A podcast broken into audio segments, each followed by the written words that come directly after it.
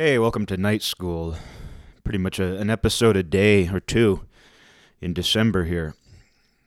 Do them when you got them. Do them when you got them. You know, because I don't like the whole once a week thing.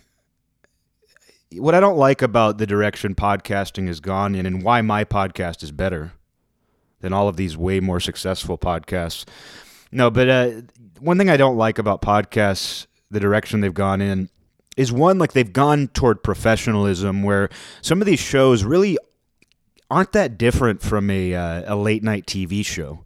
Like they're now in these professionally designed studios with highly professional equipment. Often the guest is promoting something, which is typical of late night TV. And yeah, it's it's it's the conversations are longer, but things also feel more structured. They feel more limited limited in some way. And there's something in people that kind of veers toward that professionalism. Like I knew a guy lived in Europe who had a, a really good band that just recorded some demos. They were very raw and good. And a friend and I were in touch with him during that time, and he kept telling us, he's like, "Oh, well, soon we're going to go to the studio. Soon we're going to get the studio sound." We had a joke about that in broken English. He was like, "Soon studio sound." And then guess what? Like they ended up getting a very professional sound, and they changed their band name, and it just it wasn't good anymore. And it wasn't that they were good because they were more raw. It was just it changed everything. And there was really no reason to get this completely professional studio sound. It was just like it was something that you're supposed to do, and that works. You know, I'm not against professional sound. I'm not against you know going in a professional direction. I think there is value to that. But it's it, there's a, kind of a magnetism that draws people into that and often it does take away something. It takes away the essence in some way. And so I've kind of seen that happen with podcasts where it's like even some of the more popular podcasts today, some of the insanely popular ones, if you see the old ones, it's very low quality equipment. A webcam that's just if, if they have video, it was just a webcam, a grainy webcam, you know, that wasn't even framed properly.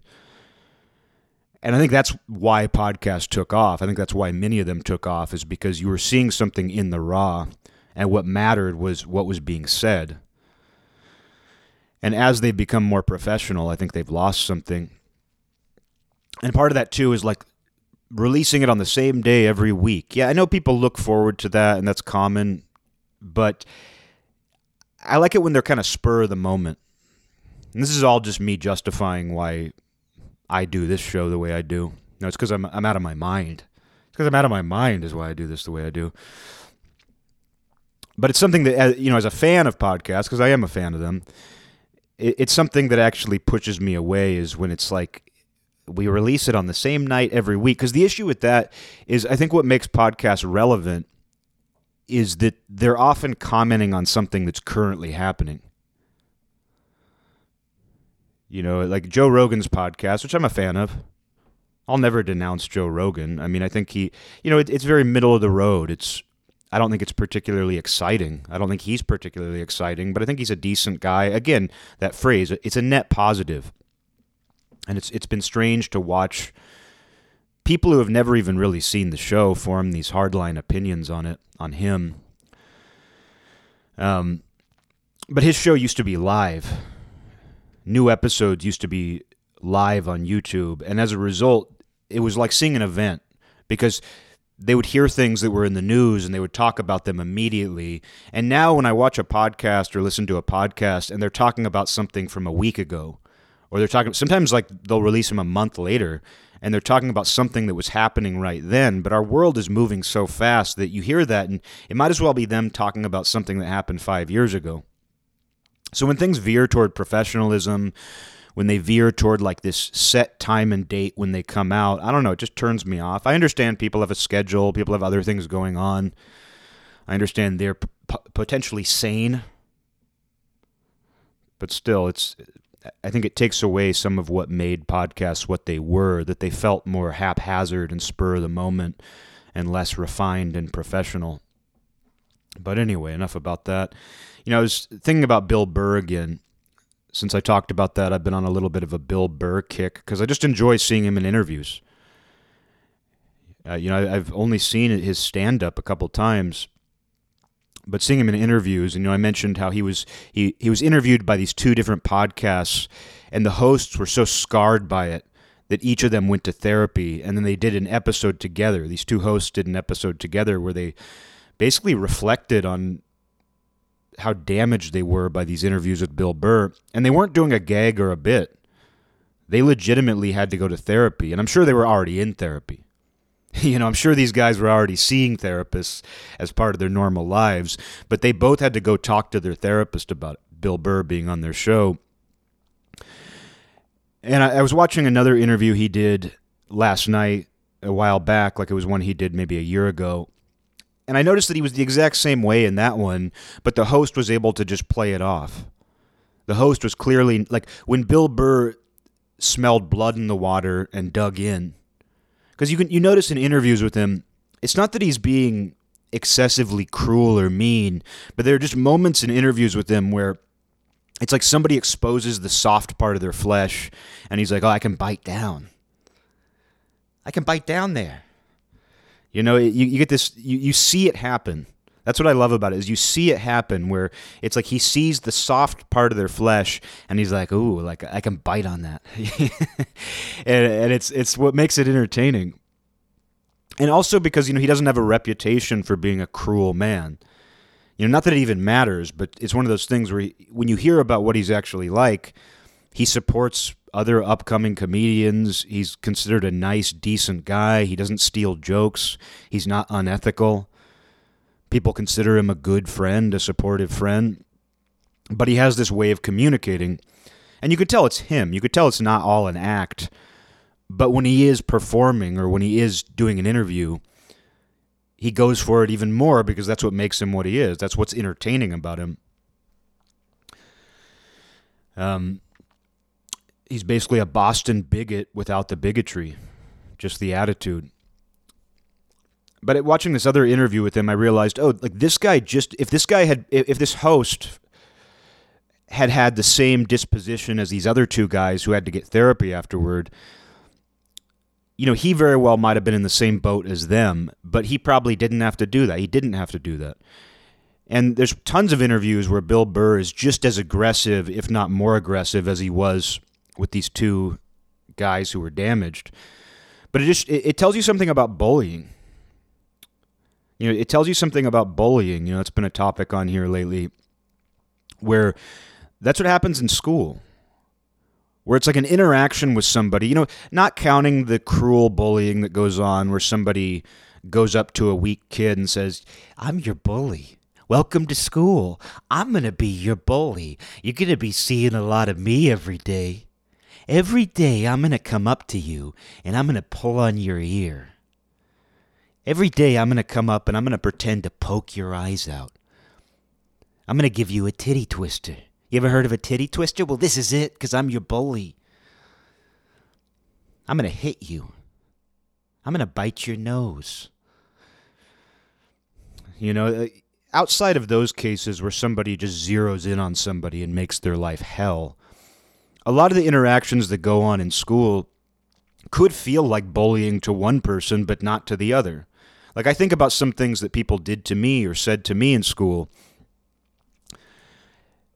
And if I were a different person, I very well could have held on to that and thought like, "Oh, I was bullied too." Especially if there was this narrative in in the culture, which there is this narrative in the culture saying if you were bullied, you have this adversity story. And now you can grow up and tell everybody how you overcame bullying. How you had it so bad and that takes away from the people who did have it bad. And you know what? And those people don't always milk it either. They're just happy to be done with it. There's people who had it really bad in school who don't hold on to it forever. But I was thinking about, you know, my own experience where like there were certainly many interactions that could have been considered bullying if I was a different person. But I also was capable of being a dick too. And you know, and that's the thing about some people who felt bullied is they don't even realize when they were being a dick because that's how easy it is. There are people who would tell you that they were bullied, but they're completely oblivious to all of the mean things that they were doing or all of the ways that they were antagonistic to their peers too. So it's it's an interesting it's a it's a discussion that requires a lot more nuance than we give it. And as I've said before too, it's you know, you think about like someone who's bullied for being short or fat or nerdy, and we try to discourage that. We try to discourage these obvious ways that people are bullied. Somebody's going to find another reason. You know, it's not that kids care that another kid is fat. It's not that kids actually care if somebody's overweight or short. They don't actually care about that. They are looking for an excuse to be mean because part of life is just this intake and outtake of poisonous exhaust, and kids are figuring life out that way. They are testing boundaries, they're learning what it's like to be mean. Like when my best friend lied and told the teacher that this kid threw a rock at a car and dented it. He saw a dent in a car across the street from the school, and we were all playing. We were actually throwing rocks. We were throwing rocks in an alleyway. Nobody threw a rock at a car. And he and I have discussed this extensively. We've debriefed about this uh, over the last 27 years. I mean, we were eight years old. So it's been like 27 years, 20, uh, 28 years uh, since this happened. and we've discussed it over drinks. We've discussed this extensively because my friend, who, who's now a psychologist, he saw that kid throwing rocks and he told me his plan. Like like I was his best friend, so he it was a group of us. He told me his plan where he, he pointed to that car and he said, Look, there's a dent in that car.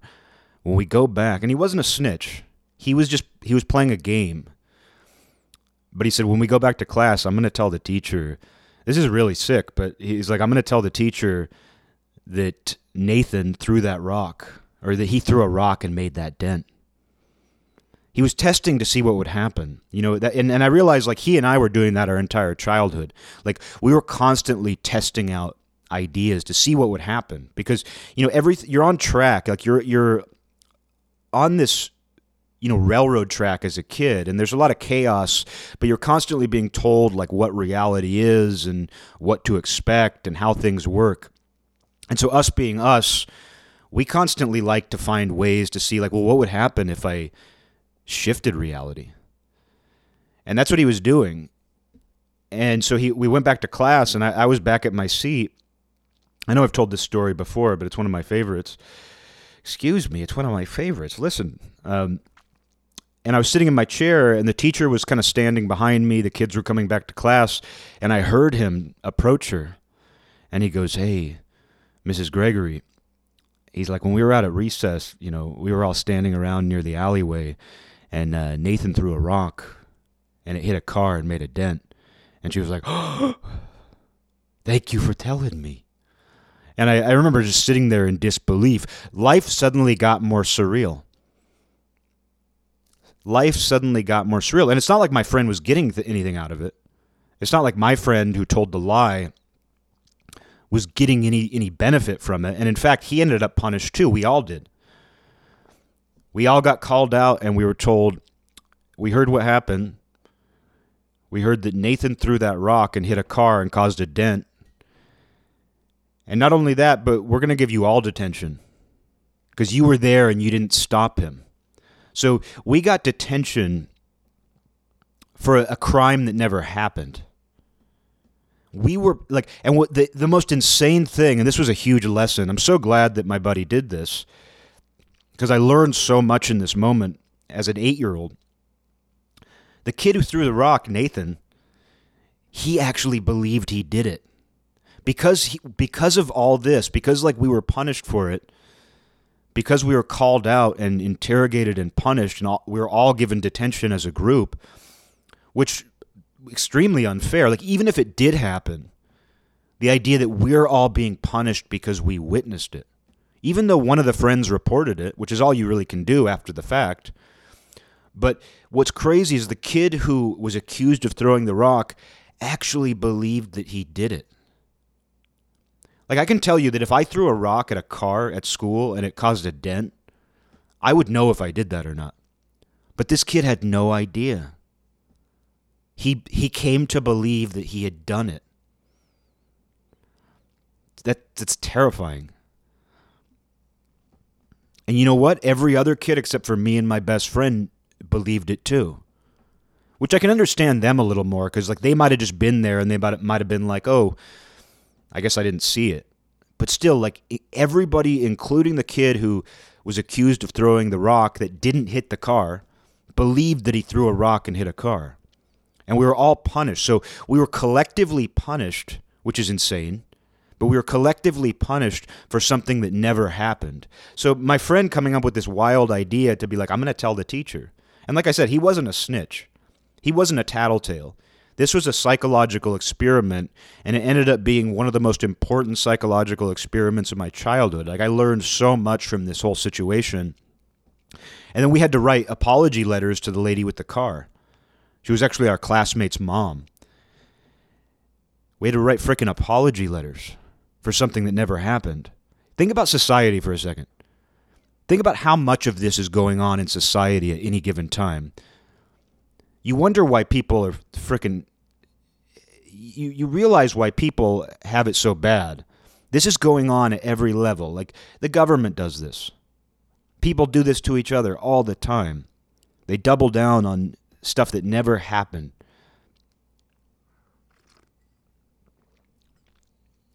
So that that's just a microcosm of a larger phenomenon that's going on all the time. Something that never happened. You're being punished as a group for something that never happened. You're having to write an apology letter for something that never happened. And you know what? The lady whose car it was, she knows it never happened because she wrote us a letter back and she was like, Thank you so much for the apology letters it's totally okay. And I, I bet she didn't know what to think because, you know, I knew this lady and she was kind of a wino. It wouldn't surprise me if that dent came from her just having a couple too many glasses of wine and like backing into a post. And if you dent your car, you know you dent your car. She probably knew exactly where that dent came from, and she was probably speechless as to what to say because she wrote us back and she wrote us this really nice letter where she was like, Oh, thank you so much for the letters you know, don't worry about it. You know, I'm not going to charge you guys. Like, I'm not, I'm not going to ask for any money. Just move on with your lives, basically. Because she probably knew exactly where that dent came from, and she gets these apology letters from a bunch of kids who believe they did it. She was probably in disbelief. She was like, I caused that dent. What are these kids even talking about? There's so many layers to this. Um, but uh, you know, I don't, I don't remember the point here. I was talking about kids. Well, how kids will just manufacture things, and you know, going back to bull. I guess I don't need to find the the connection because I just wanted to tell that story again.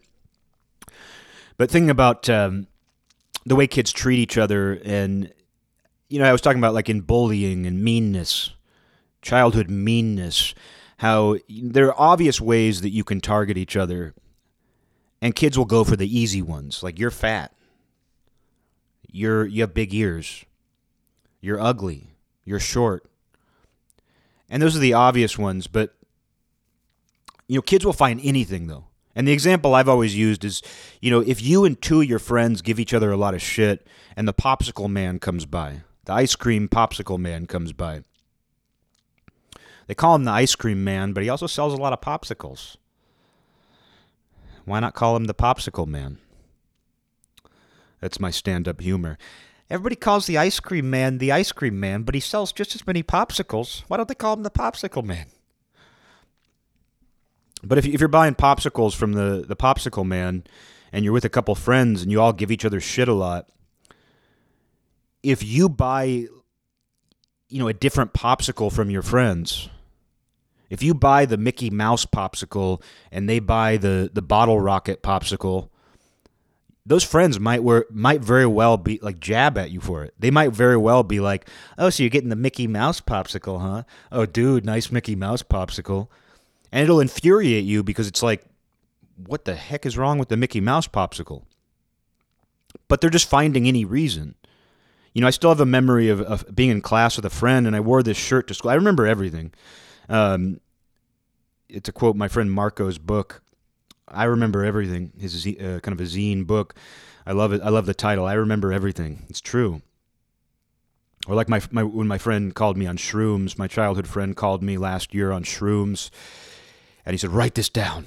Write this down." And he's like, "When you're crazy, there is no detail, you know, too small or uh, he's like when you're insane, there is no detail like too small or unimportant to to remember, or something to that effect." He's like, "Write this down."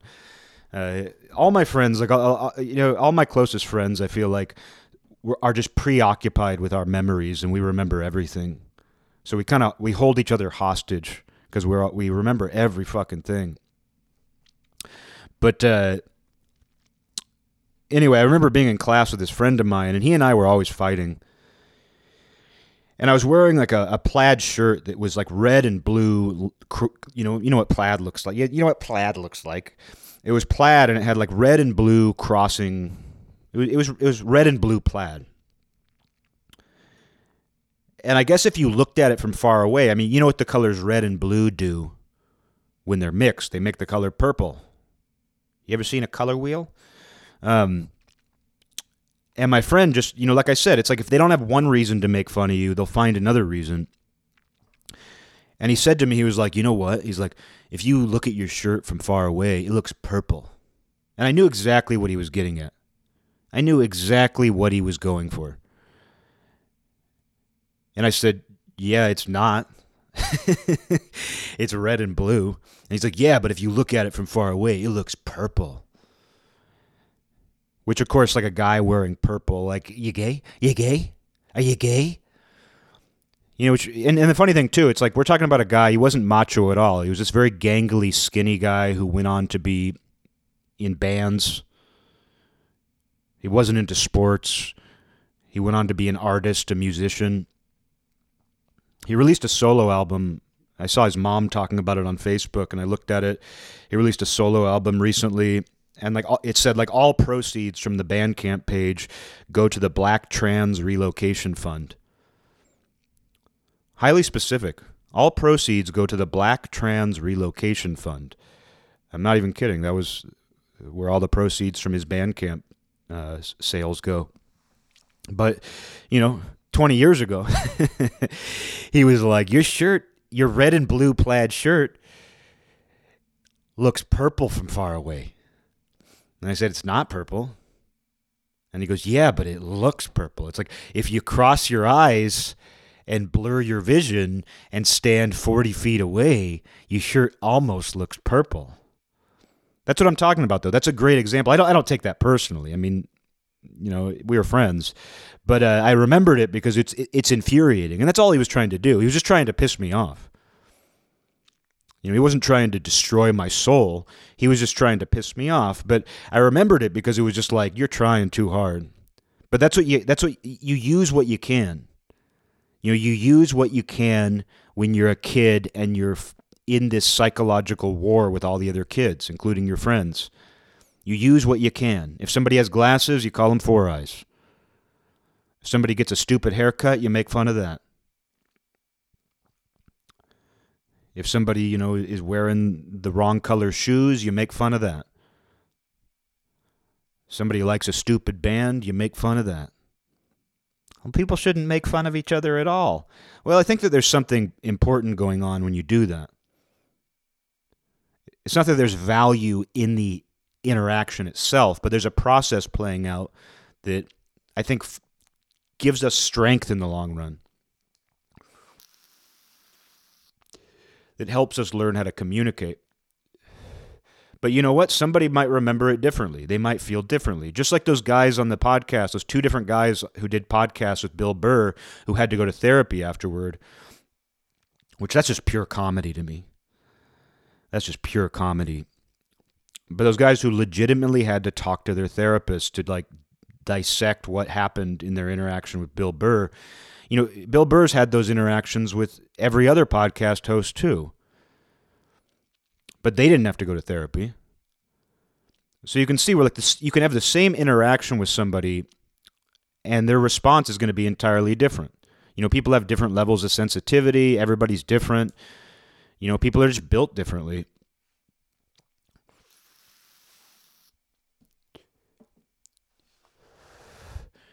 And um,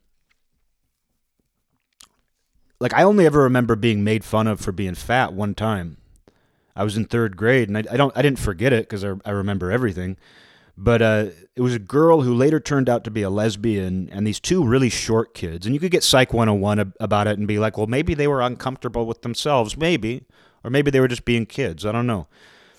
But she was a girl who later turned out to be a lesbian. So you could get Psych 101 and say, oh, maybe she was uncomfortable with herself.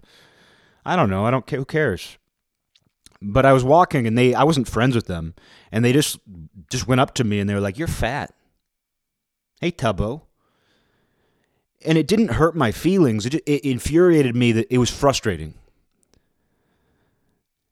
And I remember telling my mom about it not in a tattletale way, like, please go into the teacher, please tell the teacher to make them stop, just make them stop. You know, it wasn't like that. I just told my mom, I was like, these kids called me fat today, and it pissed me off.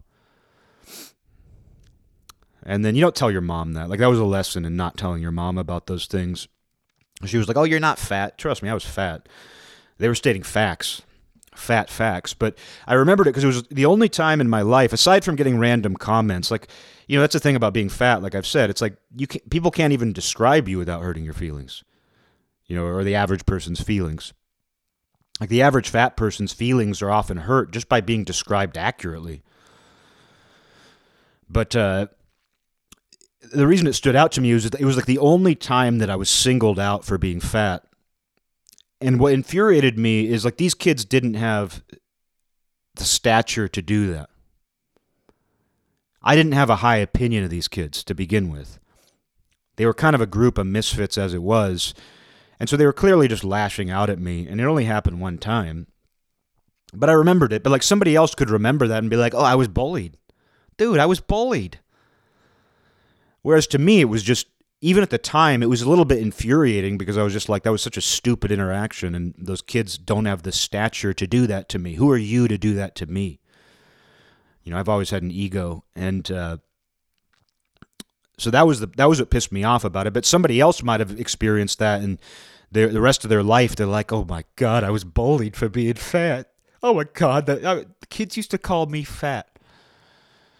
That might turn in they might turn that one event into this they might falsify this entire memory. They might retcon their entire life and they can now tell people for the rest of their life that they overcame adversity that they were made fun of for being fat. Because you know like where one single instance somebody can experience something once and their brain can turn that into a story where that happened to them all the time. I've seen that happen with people i know. I've seen that i've seen relatives do that people who I know their entire life story. I've seen where something happened to them once, and the next time they tell that story, they they state it as if it happened multiple times. Then the next time they tell that story, they state it as if it happened all the time. And you're sitting there and you're like, I was there. I witnessed all of this. What are you talking about? But that's what we do. We craft these stories. You know what Krishna Das says, like that's somebody's story. We weave these stories we participate in this illusion and we intensify the illusion with our stories. I mean, going back to the the rock episode, that was an illusion. My friend created an illusion and everybody except for us two believed it. You know, he intensified the illusion. He knew that we were already living in an illusion. And he and I, at a young age, we came up with the phrase the joke. We referred to life as just the joke. We were teenagers, and I think it was like when we first started smoking weed, we were sitting there just passing the pipe back and forth. And we were like, this, you know, this is all the joke, right? The joke, capital T, capital J, the joke. And we were like, yeah, we, we just elaborated on it in the moment, just being stoned teenagers. But I stand by that. That's the illusion. That's Maya, the joke. And um, you know, but it just shows you that like different people. Well, I mean, he's a good example. You know, my best friend was a good example because he was insanely short. Like he didn't hit five feet tall until he didn't get a growth spurt until way late. And so people would occasionally call him short. Like they would be like, dude, you're short. Oh my God, you're so short. He was like four foot eleven in junior high, you know? And then he, he eventually got a growth spurt. He's not a, he's not a tall man, but he's average height now. But you know, people brought up his height all the frickin' time. But you know what? He would never say he was bullied. He would never say that anybody bullied him because he's not built that way. You know, he wasn't built that way. You have to kind of, it's almost like a role. You know, you almost have to be built a certain way to be bullied. You can receive the same punishment from somebody, but in order to process that and, and feel that that is bullying, you're just built differently or your life has to be different. Maybe we came from good good homes that prepared us or something. I don't know. But uh, who knows? It could be anything. It could just be the way born this way. Some people maybe they're born to be bullied, whereas somebody else can go through the same exact hazing ritual and feel completely different. I mean, we see that with hazing rituals, where generations of people go through hazing rituals in football and the Marines and wherever else, and it's just fine. They're like, yeah, those guys were really mean to me at the end of Hell Week or during Hell Week. Somebody else is a whistleblower who's like, you wouldn't believe what the Marines made me do. You wouldn't believe what the the senior football players made me do. Whereas somebody else is just like, this is just part of the program. And that's how I felt about meanness growing up. It's just part of the program. And you can see where people are that way as adults.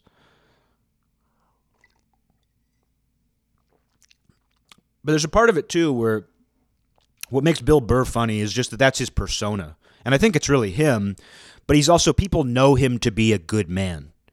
Nobody has ever come out and said, you know that you know how Bill Burr can be such a dick sometimes? Did you know that he's a, a really bad person too? It's always that you know Bill Burr is a good man and a good friend to people. I don't know what he's actually like, but that's I, have heard people talk about him, and that's what they say. And it's sort of that Simon Cowell effect, where like Simon Cowell on American Idol, his persona is that he's an asshole, he's ruthless, he's critical, but then people react to when he's when he praises somebody. Like when he praises somebody, the entire crowd does a standing ovation with tears in their eyes. They're like, "Oh my God, Simon liked it. That's amazing!" Because he's so critical that when he actually praises somebody, you know he means it. Even though it's part of this theater called American Idol, you know his role creates that where it's like by being mean and critical all the time, he increases the value of his praise. And then he's another example where behind the scenes, I apparently know so much about Simon Cowell, but I do find him interesting because behind the scenes, you hear about how Simon Cowell is a, a great man. He's made people's careers, he's helped people. I've never heard a story about how behind the scenes Simon Cowell is a bad person. You hear the opposite that Simon Cowell has been very good to people. He has helped people's careers, he has helped people in the industry. He's done a lot of good for people. So he has this persona, which is probably a reflection of who he really is. He probably is a very critical British man. I know he's British. I don't think that's an act. It'd be funny if it was. Turns out Simon Cowell's American. But uh, it's one of those things where it's like, you know, he has this persona, but he, and, and it's probably who he really is in part, but he's also a good man. And then you, what happened with Ellen DeGenerate over the last couple years, where it came out that Did you know Ellen's mean. Oh my God, Ellen's. I found out Ellen. She's so she's so nice and bub. She's so nice and bubbly. She's so, she's so nice and bubbly. So nice and bubbly on screen, and it turns out Ellen's mean. Ellen, De- Ellen DeGenerate is she's so nice and bubbly on screen, and then it turns out she's really mean. That's so fucked. It's, it's so fucked up. You know, it, people got, were really upset. It was big news. Ellen DeGenerate is mean to her staff. She's really mean. And people were upset because, and the reason they're upset about that is because she's being dishonest. Her public persona is dishonest. You know, maybe there's some negativity bias to that. Is is Ellen DeGenerate mean to everybody all the time behind the scenes? I bet she has a lot of friends who would say otherwise. But you know, in certain situations, eh, apparently she's got a real mean streak in her. And uh, you could see that coming. I saw the foreshadowing of this.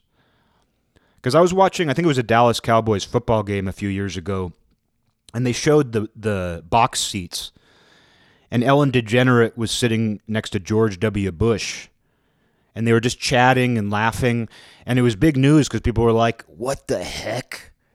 There were news articles about it where they were like, Ellen DeGenerate is spotted sitting next to George W. Bush in the Dallas Cowboys box seats, and they look like they were having a good time together. Who knew that these people who are in the 0.1% of fame, they probably have way more in common. Like, yeah, their politics probably don't line up, but people who have that level of fame have way more in common with each other than anybody else. To be that far removed from the everyday person, I'm sure George W. Bush and Ellen DeGenerate have plenty to talk about. Why wouldn't they just watch a Dallas Cowboys game together? But it was kind of setting up people turning on her because people were upset about it. People were upset. They were like, How dare she? How dare Ellen DeGenerate be friends with George W. Bush? And so when that happened, I, I kind of had this feeling where I was like, oh, there's she's being set up. There's a there's going to be a story here. And then it came out like a year later, two years later. They were like, Ellen DeGenerate is really mean to her staff. She's a really nasty, mean woman. So you could kind of see that coming. Like the George W. Bush thing foreshadowed that. And why that's even a story is because she presents as the nicest woman in the world. Did you know she's the nicest woman in the world?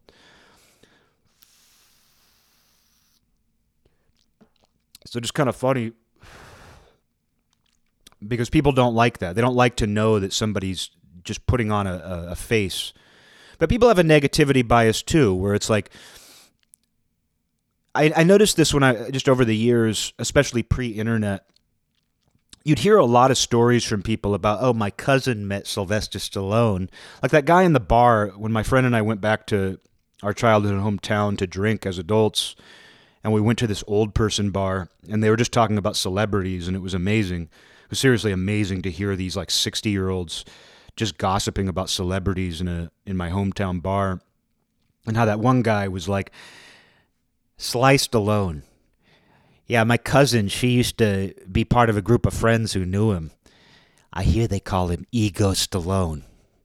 He was this like old jewish man just sitting there by himself gossiping and they were talking about actors heights. This was a pivotal event just listening. My friend and i just sitting there drinking whiskey listening to these old people in our hometown talk about actors heights there's a guy i can't remember his one guy said there's a guy i can't remember his name irish actor six foot four that same guy who was talking about ego stallone he said, I remember the last time I t- told this story because I was also talking about Ellen DeGenerate because I started calling her ego degenerate. Ego degenerate. Um, so apparently, every time I talk about Ellen DeGeneres, I also tell this same story. I, you know, if you haven't noticed, I tell the same stories over and over. But uh, with uh, they're all hyperlinked together. Like if I tell one story, I'm going to tell another one, even though they're not related at all. But uh, with uh, the ego Stallone guy, he also said, I hear Pierce Brosnan has it written into his contract that he can't show that he doesn't have to show his legs in any movie. He's got skinny legs. Skinny legs. I'm like, this is incredible. They're talking about how an actor, and that just sounds like a urban legend. Pierce Brosnan has it written into his contract when he does a movie that he, he won't have to show his legs because he's self conscious of his skinny legs but the whole thing like uh, you know there's a negativity bias where like i noticed this with kids growing up too. Like if they had if they met a celebrity or if their cousin's friend met a celebrity they'd always tell you like oh yeah you know my cousin's friend met so and so huge dick. Dude he was such a dick. Whereas if somebody met a celebrity and the celebrity was really nice and gracious they never even tell that story. They're just like oh you know uh, oh yeah sure sure i met samuel l. Jackson. It's like when my mom was at the Birds restaurant with Samuel L. Jackson. My mom was at the, the restaurant where the Birds was filmed, and Samuel L. Jackson and his relatives came in. and my mom's friend didn't even know who it was, which is amazing. but uh, my mom kn- knew right away it was Samuel L. Jackson, and she talked about how like they of course watched him. They of course like paid attention to the table that he was at, and how she said. And my mom was the kind of person where like she would tell the good stories about people. Like that was just the kind of person my mom was. That like she didn't let her negativity bias take take hold. She would be like, Samuel Jackson came in, and you know, like we watched him as he when he when he like when he paid for his meal the waiter came over and like looked at the receipt where the tip was and just like clutched his heart and just thanked him over and over again meaning Samuel Jackson he's a good tipper Samuel Jackson great tipper uh, but uh you know, they, they they watched him. You know, he's a celebrity in the Birds restaurant, which is funny. You're going to a restaurant where the Birds was filmed, and Samuel L. Jackson walks in. Talk about surreal. Talk about the joke. But just that, like they could tell just from the way the waiter responded to the check that Samuel L. Jackson gave him probably a life changing tip probably a life changing tip and uh, what we call a life changing tip. but you know, you don't hear about those stories though. People don't tell those stories as much about how Samuel Jackson came in and gave the waiter a five hundred dollar tip. Instead, you hear the story about how like, oh, you know, uh, Ellen DeGenerate came in and you know she didn't even tip. My friend waited on Ellen DeGenerate's table and she demanded all this extra you know she asked for free she asked for a bunch of freebies. She didn't want to pay for her soda for her sody and then she didn't even tip. You know you'd hear stories like that because people have a negativity bias and there's a currency to that kind of negativity especially when it comes to celebrated people. People love to tell you the stories about how a famous person was mean. I went to a baseball game as a you know as growing up you, you know I'm you know I'm really going for it here. But uh, went to a Seattle Mariners game with a group of people many years ago when they were a hot team and everybody worshipped the players. And after the game, it was late at night, and the people I was with were like, "Let's wait outside the arena for when the players come out and ask for autographs."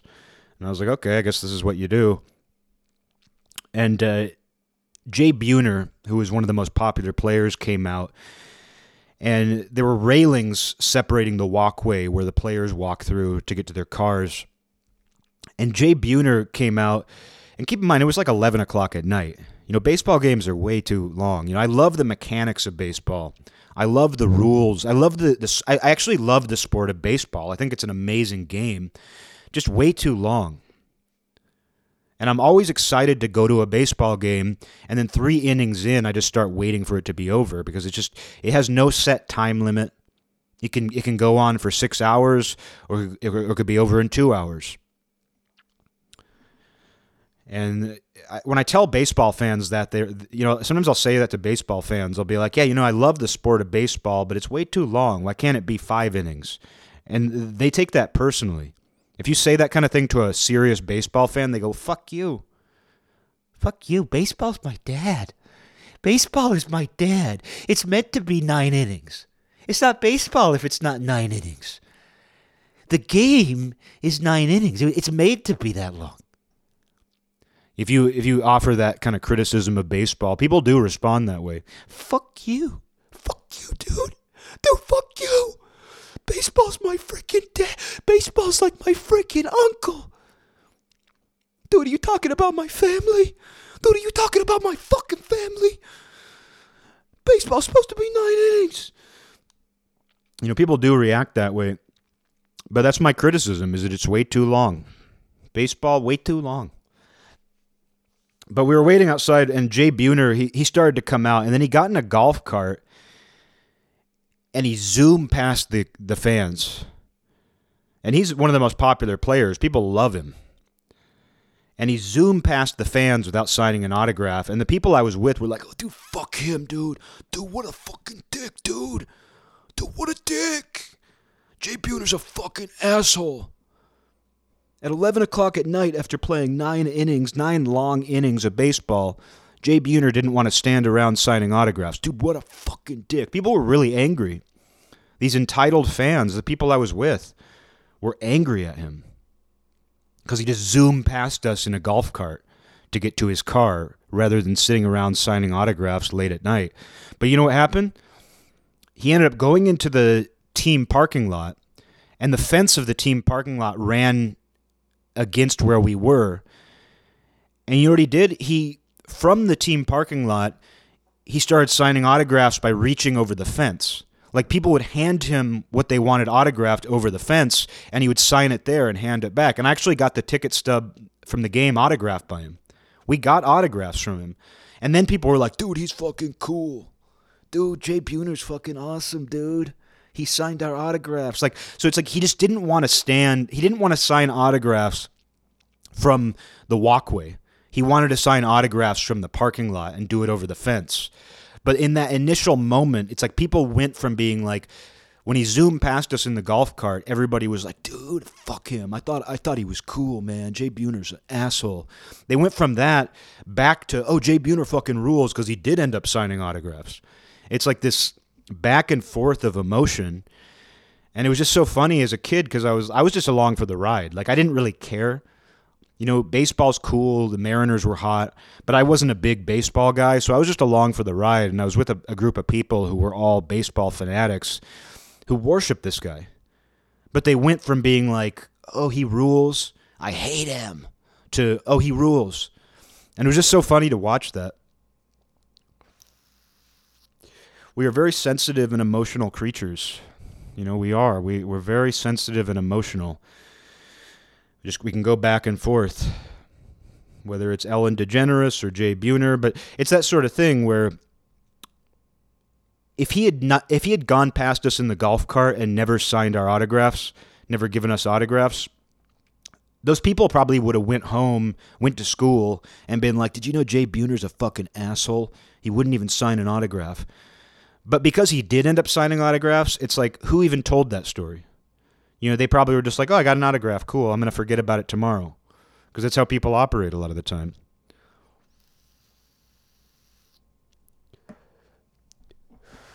It doesn't make us bad people. It's just kind of how we're wired. But we do that with our peers too. You know, speaking of bullying, you know, I'm not done with Columbine. If you thought I was done talking about Columbine, you got something to learn. But I was thinking, reading about them a few days ago, reading about Columbine again, reading the survivor's testimony to the police their interviews with the police right after it happened was interesting because I learned a few things about that. Because like I didn't really know all the ins and outs of what happened in the library. I knew they killed a bunch of people in the library. I knew I knew some of the things they said, like "Do you believe in God?" I knew they called the black kid a terrible name before they killed him. I know they let one kid live. I know things like that, but I didn't know some of the details. And you know, it's even though they made this announcement where they were like, everybody with a white hat stand up and they hated jocks and they had had horrible interactions with jocks throughout high school you know people people spent years trying to figure out if the columbine killers were trying deliberately just to kill jocks. You know because most of the people they killed weren't. Like they killed nerds. They killed kids with disabilities. You know they killed girls they only killed maybe like one jock and uh, I read this the other day too, which I didn't realize, which makes sense. But I, I read somebody made the point that uh, in, at Columbine High School, like every high school, there were like three or four lunch tables where the jocks sat, and the Columbine guys went to the school at lunch to kill people. And if they had actually been deliberately targeting jocks in revenge for bullying, they would have gone right for those tables like there was a specific set of tables in the lunchroom where everybody knew the jocks congregated. So if they were just all about killing jocks, all about getting revenge on jocks, they would have gone right for that table, but they didn't. Yeah, they tried to blow up the cafeteria and didn't succeed, but still, like they would have gone right for this set of tables where all the jocks were. Instead, they, they just killed a bunch of random kids. They killed kids who were nerdy. You know, they they killed people who might well might well have had a similar experience that they had when it came to like the high school hierarchy of popularity and all that. And the impression that I was left with after reading this is that they viewed everybody except for themselves as NPCs. And it plays into what I always talk about about not seeing other people as NPCs. Even though people give you a lot of excuses to see them that way, even though normal people out in the world give you a lot of reasons to be like, man, that person's an NPC. That person's operating off of a script. That person has no individuality. Even though people give you excuses to think that way, you have to resist that.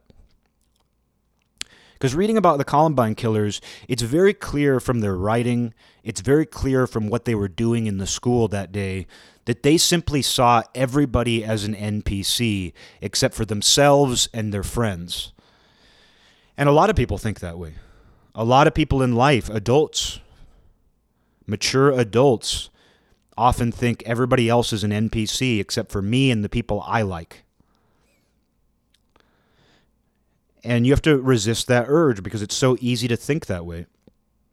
So it's it's very clear from the Columbine killings that they simply saw everybody else as an NPC, which is why they killed so indiscriminately. And speaking of bullying and stuff, that's something that's interesting is people like analyzed the comments they made while they were killing people. Like they called this guy this black guy a slur. But I didn't know this, but they, one of the kids they either shot or killed, they mocked his glasses. I was reading one of the witness uh, interviews, and the survivor from the library said like he overheard them saying like "nice glasses, dude." So it's like they they decided to mock a kid for his glasses before killing him. It said they called a girl a bunch of female-oriented slurs. I can only imagine what they didn't it didn't list what the slurs were, but you can imagine what those probably were they called another guy who they didn't kill. They they made fun of him for being fat. They kept calling him Fat Boy. They didn't end up killing him, which people analyze too. They're like, why didn't they kill some people? Well, that's when you have the power of life and death and you're killing arbitrarily. You also experience a sense of power when you don't kill people. You know, that's when someone is is feeling that surge of power that they have control over life and death. You'll notice that they will arbitrarily kill people because they have the power of death, but they will also arbitrarily let people live because they also have that power too. They have the power of life. So they let this one guy live, but they mocked him for being fat. They, another guy they killed, he had glasses. They they they said nice glasses. Another guy was black because the guy that they killed who was black, they called him all sorts of names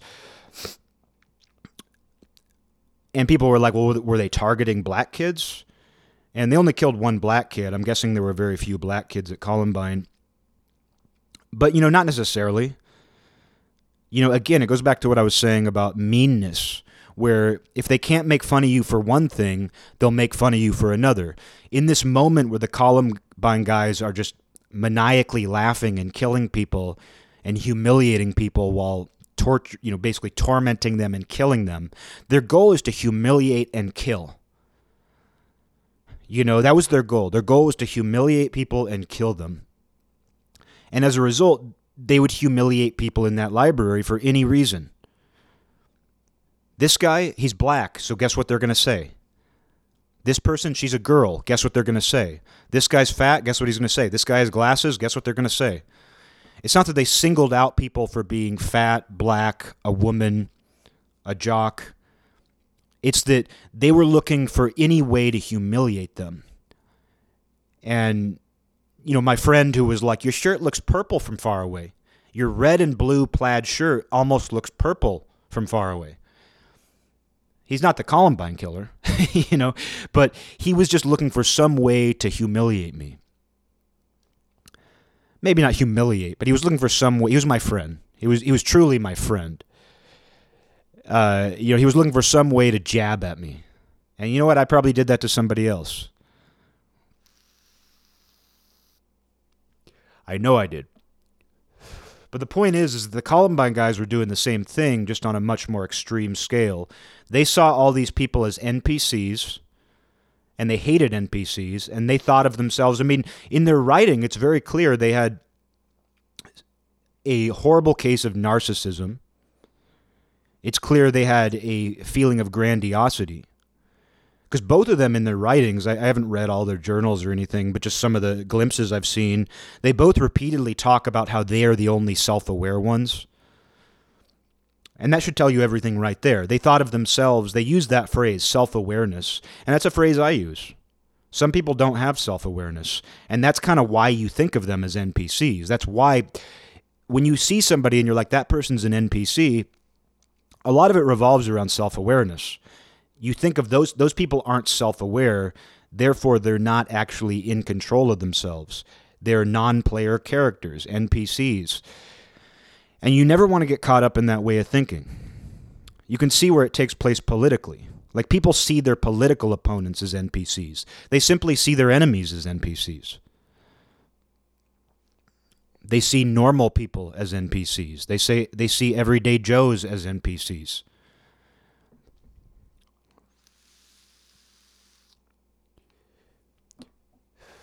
But it's clear the Columbine guys had this sense of grandiosity where like they thought that they themselves were special. And as a result, nobody else was special. Nobody else deserved to be called special because they're NPCs. And these guys were filled with bloodlust. Bloodlust and grandiosity. Is there a worse combination than that? Probably not. But enough about Columbine. A little more on NPCs here, which is, you know, I'm constantly fighting that urge to see people that way. And a lot of it involves catchphrases. Like when someone uses a catchphrase or a buzzword, it's very difficult for me to not see them as an NPC, especially if it's a new catchphrase. There's one that I see a lot. I've seen it since the BLM protests, riots of 2020, where I've noticed a lot of people, when they see an opinion they don't like, they say, This isn't it. I hate that one, man. This isn't it. Dude, this isn't it.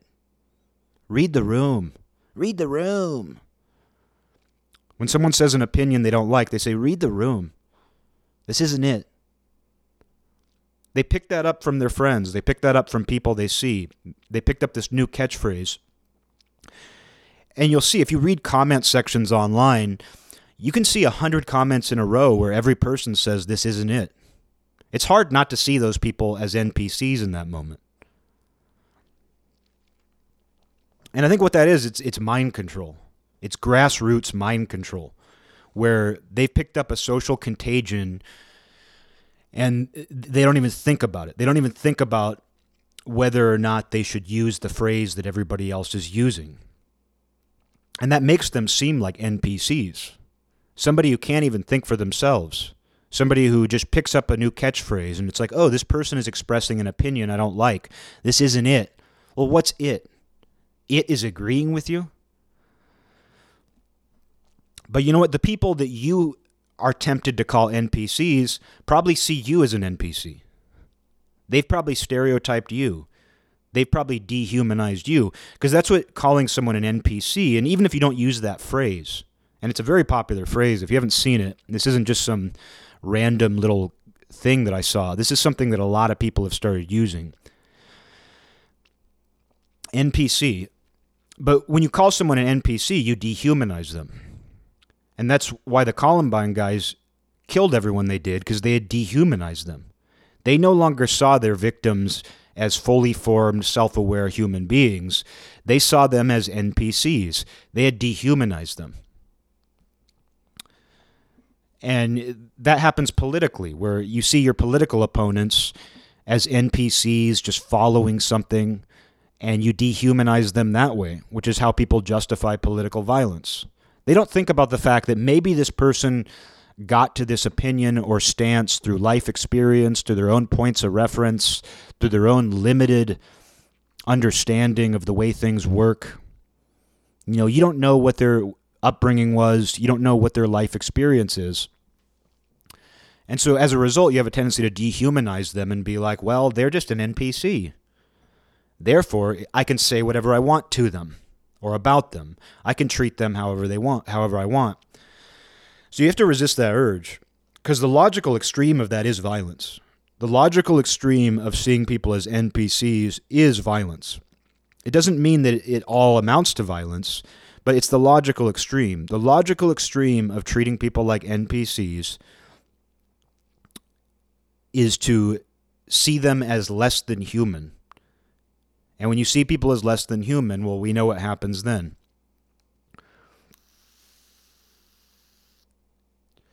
Like you see this with the vaccine discussions where you know people who are super against the vaccine tend to see people who got it as NPCs. Oh, you're just an NPC who did what they told you to do and got the vac. But you see where people who have the vac see people who don't have it as NPCs too. They're like, "Oh, you're just you're just doing what Trumpsfeld said." Even that's a weird one. I see that one a lot. Just a, a side note, I see where people are like, "Oh, anti-vaxxers are just MAGA people," and it, it's a weird one because Trumpsfeld has always been very pro-vaccine. He was pro-vaccine before the vaccine was around. He got it right away. Even recently, I saw a video recently where this MAGA woman did an insane TikTok video, and she's like dressed from head to toe in MAGA gear, and and her eyes are crazy. You know that eye phenomenon that I always talk about, where you see the white above the iris and the eyes are really big. Typically, women doing that, but it's not strictly political. Even though you, you see it more often, it seems with the left. It's not. It, it's not a political. It's not. It's not political because um, I saw this MAGA woman because like recently, I guess Trumpsfeld. I, I didn't see it, but I guess Trumpsfeld recently has made some pro-vac comments because he's always been pro-vac. And what's funny about that is when he was president and he was pro-vac, a bunch of people on the left were like, "I would never take his vaccine. I would never take his vaccine." You know, it's funny how people were. There were people who were anti-vac, and they and you know because just to point out too, like Trumpsfeld said, like we're developing this vaccine. You know, it's it's amazing. This vaccine's amazing. The vaccine is it's an amazing thing. Know, he was saying all of that, but like while the vaccine was being developed, and the left was giving a lot of pushback. They were like, "You're not developing a vaccine. There's there's not going to be a vaccine anytime soon. And you know what? Even if there is, I'm not going to trust it. I'm not going to trust a vaccine rushed by Trumpsfeld." Well, we're taking the same vaccine that he was talking about, and what he said ended up being true. And and you know something's up because they announced that the vaccine was available the day after the election. They announced that it was going to be put into use. I think that was nefarious. I think that they deliberately waited the day after the election. If it was a week or 2 weeks I would question that a little more. The fact that they waited until the day after the election, the day after people voted to confirm that what Trumpsfeld was saying was actually right that a vaccine was in development and ready to be available at any time. And he even said there was a there's a clip that I saw of Trumpsfeld where he's saying before the vaccine was available, he's like, I, I think we're going to have the vaccine available by April. I think everybody's going to be getting vaccinated by April 2021. And sure enough, that's when I got it. That's when they opened it up. March and April is when everybody was able to get it. So it's interesting that you know Trumpsfeld has has been very pro-vac, and everything he said about the vaccine has ended up being true. That it was in development, it was ready to be available, and it was. But they waited until the day after the day after people voted to announce that he was right. It Doesn't matter if you like him or hate him or love him or whatever you feel about him. He was consistent about the vac, and he's also been consistently pro-vac. So it's kind of weird. Like, while there are a bunch of MAGA people who don't want it, while there are a lot of conservatives who don't want it, that has nothing to do with Trumpsfeld. It has nothing to do with Trumpsfeld. He's been consistently pro vac. And so, anyway, this, this TikTok video of this MAGA woman. She was like, she was like, I hate Donald Trumpsfeld. Oh my god, I, I hate him. He he made these pro vac comments. She was like losing her mind over the fact that Trumpsfeld is so pro vac, and it was funny to see that because it's like she her eyes were big and bulgy too. You know, she was that same person, but about a completely different issue. She had the same social psychosis that these other people have, and it's all because her hero is pro-vaccine, which he has been from the beginning. I don't know where the confusion comes in that, but people have a tendency to kind of stereotype people, and when someone hears that somebody is not getting the vaccine, they have a tendency to be like, well, they're just a meg- MAGA Trumpsfeld supporter. Even though Trumpsfeld and a lot of his supporters got it, and he's uh, been very pro vac, people have a tendency to stereotype people who won't get it as being Trumpsfeld supporters, whereas I know many people who aren't. I have a friend who hasn't gotten it who couldn't care less about Trumpsfeld, who is not a conservative. I listen to podcasts with people who have gotten it who didn't vote for Trumpsfeld, who aren't conservative. You know, so it, it's really not a strictly political issue. While that plays a role, I would never say that that doesn't play a role. It's this tendency to see, you know, people who hate the vaccine and don't want to get it have a tendency to see people who got it as NPCs. But then the inverse is true too, where people who got it see people who didn't get it as NPCs, who are just following what Donald Trumpsfeld said, even though he never said that. So it's it's this weird game that people play in their heads. They intensify the illusion. People intensify the illusion.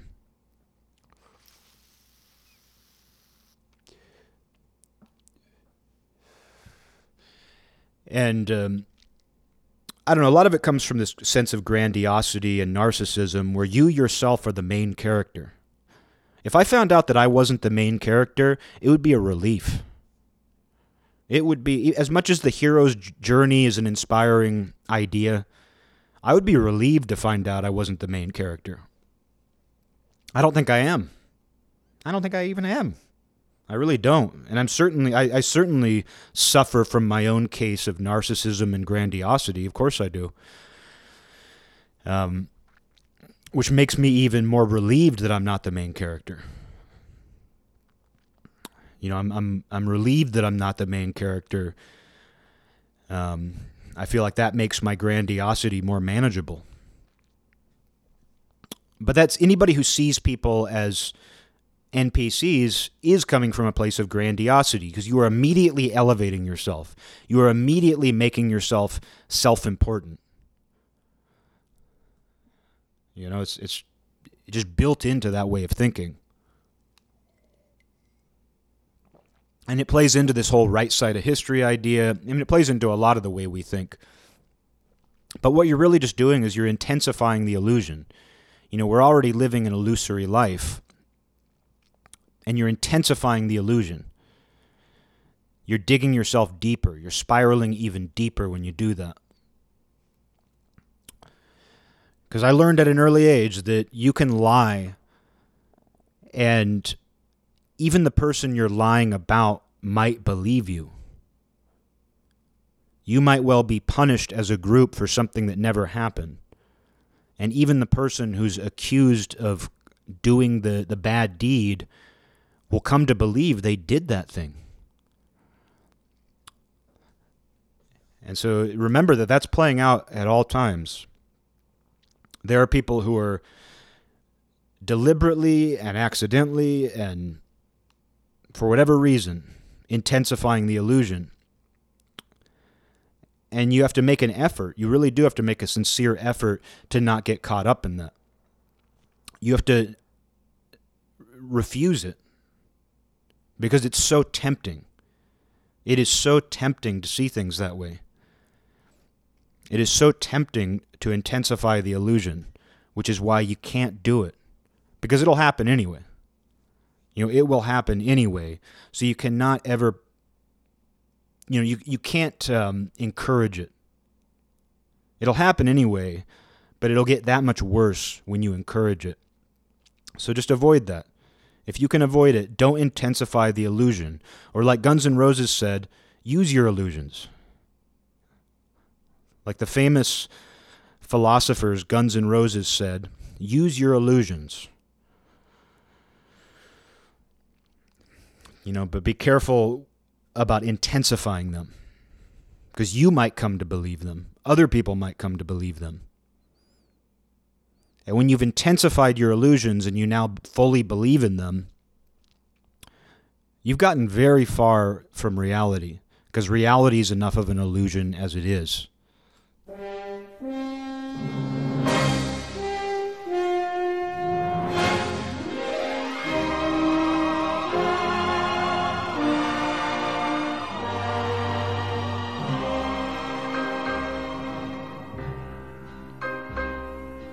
land is mine.